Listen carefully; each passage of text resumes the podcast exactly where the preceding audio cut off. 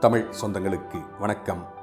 Sathyan audio books வழங்கும் அமரர் கல்கியின் கல்வனின் காதலி. வாசிப்பவர் சத்யன் ரங்கநாதன். பகுதி இரண்டு அத்தியாயம் ஐம்பது நள்ளிரவு. ராயவரம் தாலுக்கா கச்சேரியை அடுத்துள்ள சப்ஜெயிலுக்கு இரவு நேரத்தில் சாதாரணமாய் இரண்டு போலீஸ்காரர்கள்தான் பாரா கொடுப்பது வழக்கம். அவர்களேதான் தாலுகா கச்சேரி ட்ரெஷரிக்கும் காவலர்கள். ஆனால் இன்றிரவு முப்பது போலீஸ்காரர்கள் காவல் புரிந்தார்கள். கச்சேரியை அடுத்து கீழ்ப்புறத்தில் ஒரு பெரிய முற்றம் இருந்தது. அந்த முற்றத்தின் தெற்கு பக்கமும் கீழ்ப்புறமும் ட மாதிரி அமைந்த தாழ்வாரம் இருந்தது. தாழ்வாரத்தையொட்டி தெற்கே மூன்று அறைகளும் கிழக்கே மூன்று அறைகளும் இருந்தன. சர்க்கார் கட்டிடங்களுக்கு என்று ஏற்பட்ட ஒருவித வாசனை கமகமவென்று அங்கே வந்து கொண்டிருந்தது. அதில் தார் வாசனையும் பினைல் வாசனையும் அதிகம் இருந்தனவாயினும் மற்றும் எத்தனையோ தினுசு தினுசான வாசனைகளும் கலந்து வந்து கொண்டிருந்தன. சப்ஜெயிலில் கீழ்ப்புறத்து அறைகளில் ஒன்றில் முத்தையன் அடைக்கப்பட்டிருந்தான். அவனை அங்கே கொண்டு வந்து சேர்த்ததும் சர்க்கார் ஆஸ்பத்திரியின் பெரிய டாக்டர் தமது கம்பவுண்டருடன் வந்து அவனுடைய காயங்களை எல்லாம் நன்றாய் கட்டிவிட்டு போனார். முத்தையன் எப்படியாவது பிழைக்க வேண்டும். அவன் மேல் கேஸ் நடத்தி தண்டனைக்குள்ளாக்க வேண்டும் என்ற ஆவல் போலீஸ் மேலதிகாரிகளுக்கு ரொம்பவும் தீவிரமாக இருந்தது. ஆனால் டாக்டர் அவர்களுக்கு இவ்விஷயத்தில் அதிகம் நம்பிக்கை கொடுக்கவில்லை. நான் செய்ய வேண்டியதை செய்கிறேன். பிழைத்தால் போலீசாரின் அதிர்ஷ்டந்தான் என்று சொல்லிவிட்டார். டாக்டர் திரும்பி போகும் தருவாயில் சர்வோத்தம சாஸ்திரி அவரை ஒரு கேள்வி கேட்டார். இனிமேல் ஒரு தடவையாவது பிரஜை வருமா? வரவே வராதா? என்று. ஓ பிரஜை வரும். இன்று நடுநிசி சுமாருக்கே பிரஜை வந்தாலும் வரும். ஆனால் அவனிடம் யாரும் அதிகம் பேச்சு கொடுக்கக்கூடாது என்றார் டாக்டர். சப்ஜெயிலில் தென்புறத்து தாழ்வாரத்தையொட்டி இருந்த அறைகளில் ஒன்றில் குறவன் சொக்கன் அடைக்கப்பட்டிருந்தான். அவனுடன் பேசிக்கொண்டிருந்தார் சர்வோத்தம சாஸ்திரி. அன்றிரவு சாஸ்திரி தூங்கவே இல்லை. இந்த கேஸில் ஆரம்பம் முதல் சிரத்தை கொண்டவர் ஆதலாலும் கடைசியில் முத்தையனை பிடித்தவரும் அவரே ஆதலாலும் கைதிக்கு பக்கத்திலேயே இருக்கவும் அவனுக்கு ஸ்மரணை வரும்போது அவசியமான விசாரணை செய்யவும் சாஸ்திரிக்கு அதிகாரம் கொடுக்கப்பட்டிருந்தது. முத்தையனுக்கு ஸ்மரணை வருவதற்குள்ளே குறவன் சொக்கனிடம் சில விஷயங்களை கேட்க வேண்டும் என்று அவர் விரும்பினார். குறவன் சொக்கன் முன்னமையே பிடிபட்டு விட்டானாயினும் அவனை எவ்வளவோ பாடுபடுத்தியும் முத்தையனை பற்றி ஒரு வார்த்தை கூட சொல்ல மாட்டேன் என்று ஒரே பிடிவாதமாயிருந்தான். இதனால் அவன் பேரில் சாஸ்திரிக்கு ஒருவித மதிப்பு கூட ஏற்பட்டிருந்தது. இப்போது முத்தையன் பிடிபட்டு விட்டபடியால் சொக்கன் தனக்கு தெரிந்ததை சொல்வான் என்று நினைத்தது சரியாய் இருந்தது. முத்தையன் படுகாயம் அடைந்து விட்டான் என்றும் அவன் பிழைப்பது துர்லபம் என்றும் அறிந்தபோது சொக்கன் கண்ணீர் விட்டு சிறு பிள்ளையைப் போல் அழுதுவிட்டான் அப்புறம் சாஸ்திரி கேட்ட கேள்விகளுக்கு தனக்கு தெரிந்த வரையில் பதில் சொன்னான்.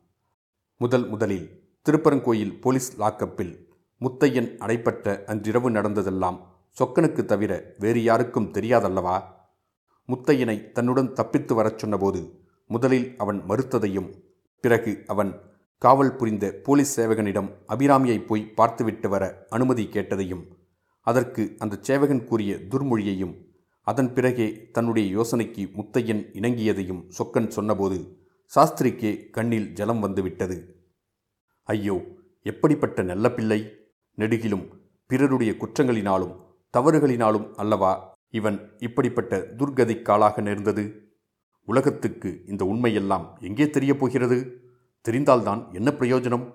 உயிரற்ற இரக்கமற்ற சட்டம் இவனை மன்னிக்குமா? என்று எண்ணி எண்ணி பெருமூச்சு விட்டார். நள்ளிரவு வழக்கம்போல் பாராச்சேவகன் டங் டங் என்று பனிரெண்டு மணி அடித்தான். மணி அடித்து முடிந்ததும் மறுபடியும் நிசப்தம் குடிகொண்டது. முத்தையன் தான் எங்கேயோ அதல பாதாளத்திலிருந்து மேலே மேலே வந்து கொண்டிருப்பதாக எண்ணினான். ஓஹோ தூங்கியல்லவா போய்விட்டோம்? என்று ஒரு கணம் நினைத்தான். இது என்ன மணிச்சத்தம்? கோயிலில் உச்சிவேளை பூசை நடக்கிறதாக்கும். ஆனால் ஏன் கல்யாணி இன்னும் வரவில்லை? முத்தையனுடைய கண்கள் திறந்து கொண்டன. சுற்றும் முற்றும் பார்த்து விழித்தன. ஓ இது கொள்ளிடக்கரை இல்லை. பாழடைந்த கோவிலும் இல்லை. முதல் நாள் மத்தியானம் நடந்ததெல்லாம் ஒவ்வொன்றாய் ஞாபகம் வந்தது. சரி சரி இது ஜெயில்.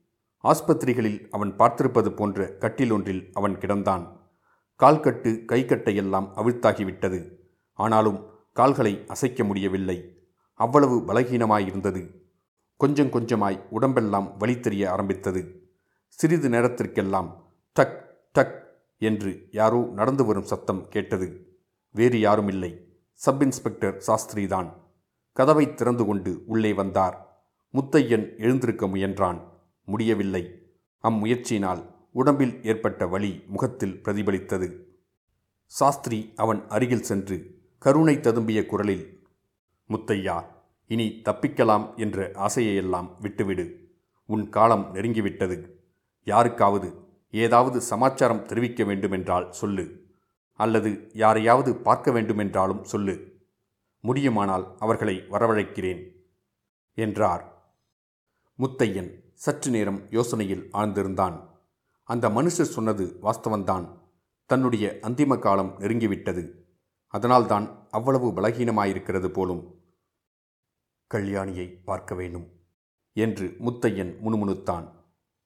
யாரை? என்று சாஸ்திரி வியப்புடன் கேட்டார். பூங்குளம் கல்யாணியை திருச்சிற்றம்பலம் பிள்ளையின் மகளை என்றான்.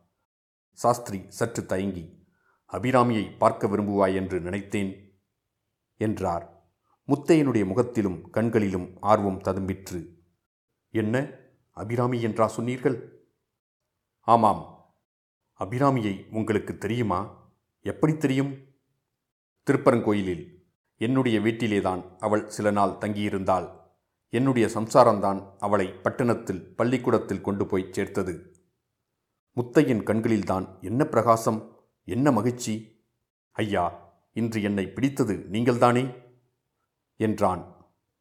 ஆமாம் அப்பா என்ன செய்யலாம்? சட்டம் என்று ஒன்று இருக்கிறதல்லவா? நான் என்றைக்காவது பிடிப்பட்டால் உங்கள் கையில் பிடிபட வேண்டும் என்றுதான் எண்ணிக்கொண்டிருந்தேன். அந்த கீர்த்தி உங்களுக்குத்தான் வரவேண்டும் என்று ஆசைப்பட்டேன்.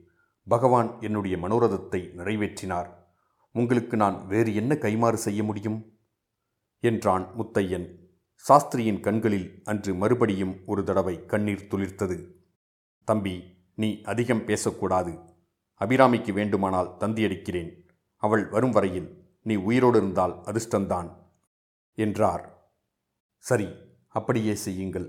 ஆனால் நான் கல்யாணியை பார்க்க வேண்டுமென்றுதான் சொன்னேன். ஐயோ எனக்கு ஸ்மரணை இருக்கும்போது அவளை நான் பார்ப்பேனா? என்றான் முத்தையன்.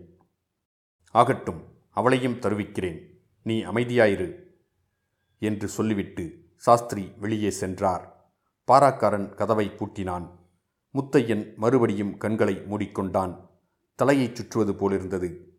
மயக்கமாய் வந்தது. அந்த அரை மயக்கத்தில் அவன் காதில் பின்வரும் பேச்சு விழுந்தது. சங்கதி என்னவென்று தெரியாதோ உனக்கு? பூங்குளத்திலே இவனுக்கு ஆசை நாயகி ஒருத்தி இருந்தாளாம் அவள்தான் இவனை காட்டிக் கொடுத்தாளாம் சாஸ்திரியார் அதை மறைச்சி தானே திருடனை கண்டுபிடிச்சது போல் ஆர்ப்பாட்டம் பண்ணுகிறார். அந்த பெண் மட்டும் துரோகம் பண்ணாவிட்டால் இவனையாவது பிடிக்கிறதாவது? உலகத்திலே பொம்பளையால் கெட்டவங்க தானே அதிகம். தெரியாமலா பெரியவங்கள் இந்திரன் கெட்டதும் பெண்ணாலே சந்திரன் கெட்டதும் பெண்ணாலே என்று பாடியிருக்கிறாங்க? பாராச்சேவகர்கள் பேசிக்கொண்ட இந்த வார்த்தைகள் முத்தையன் காதில் விழுந்தபோது அவனுடைய நெஞ்சி படபடவென்று அடித்து கொண்டது. அடுத்த கணம் அவன் மறுபடியும் பிரஞ்சை இழந்தான்.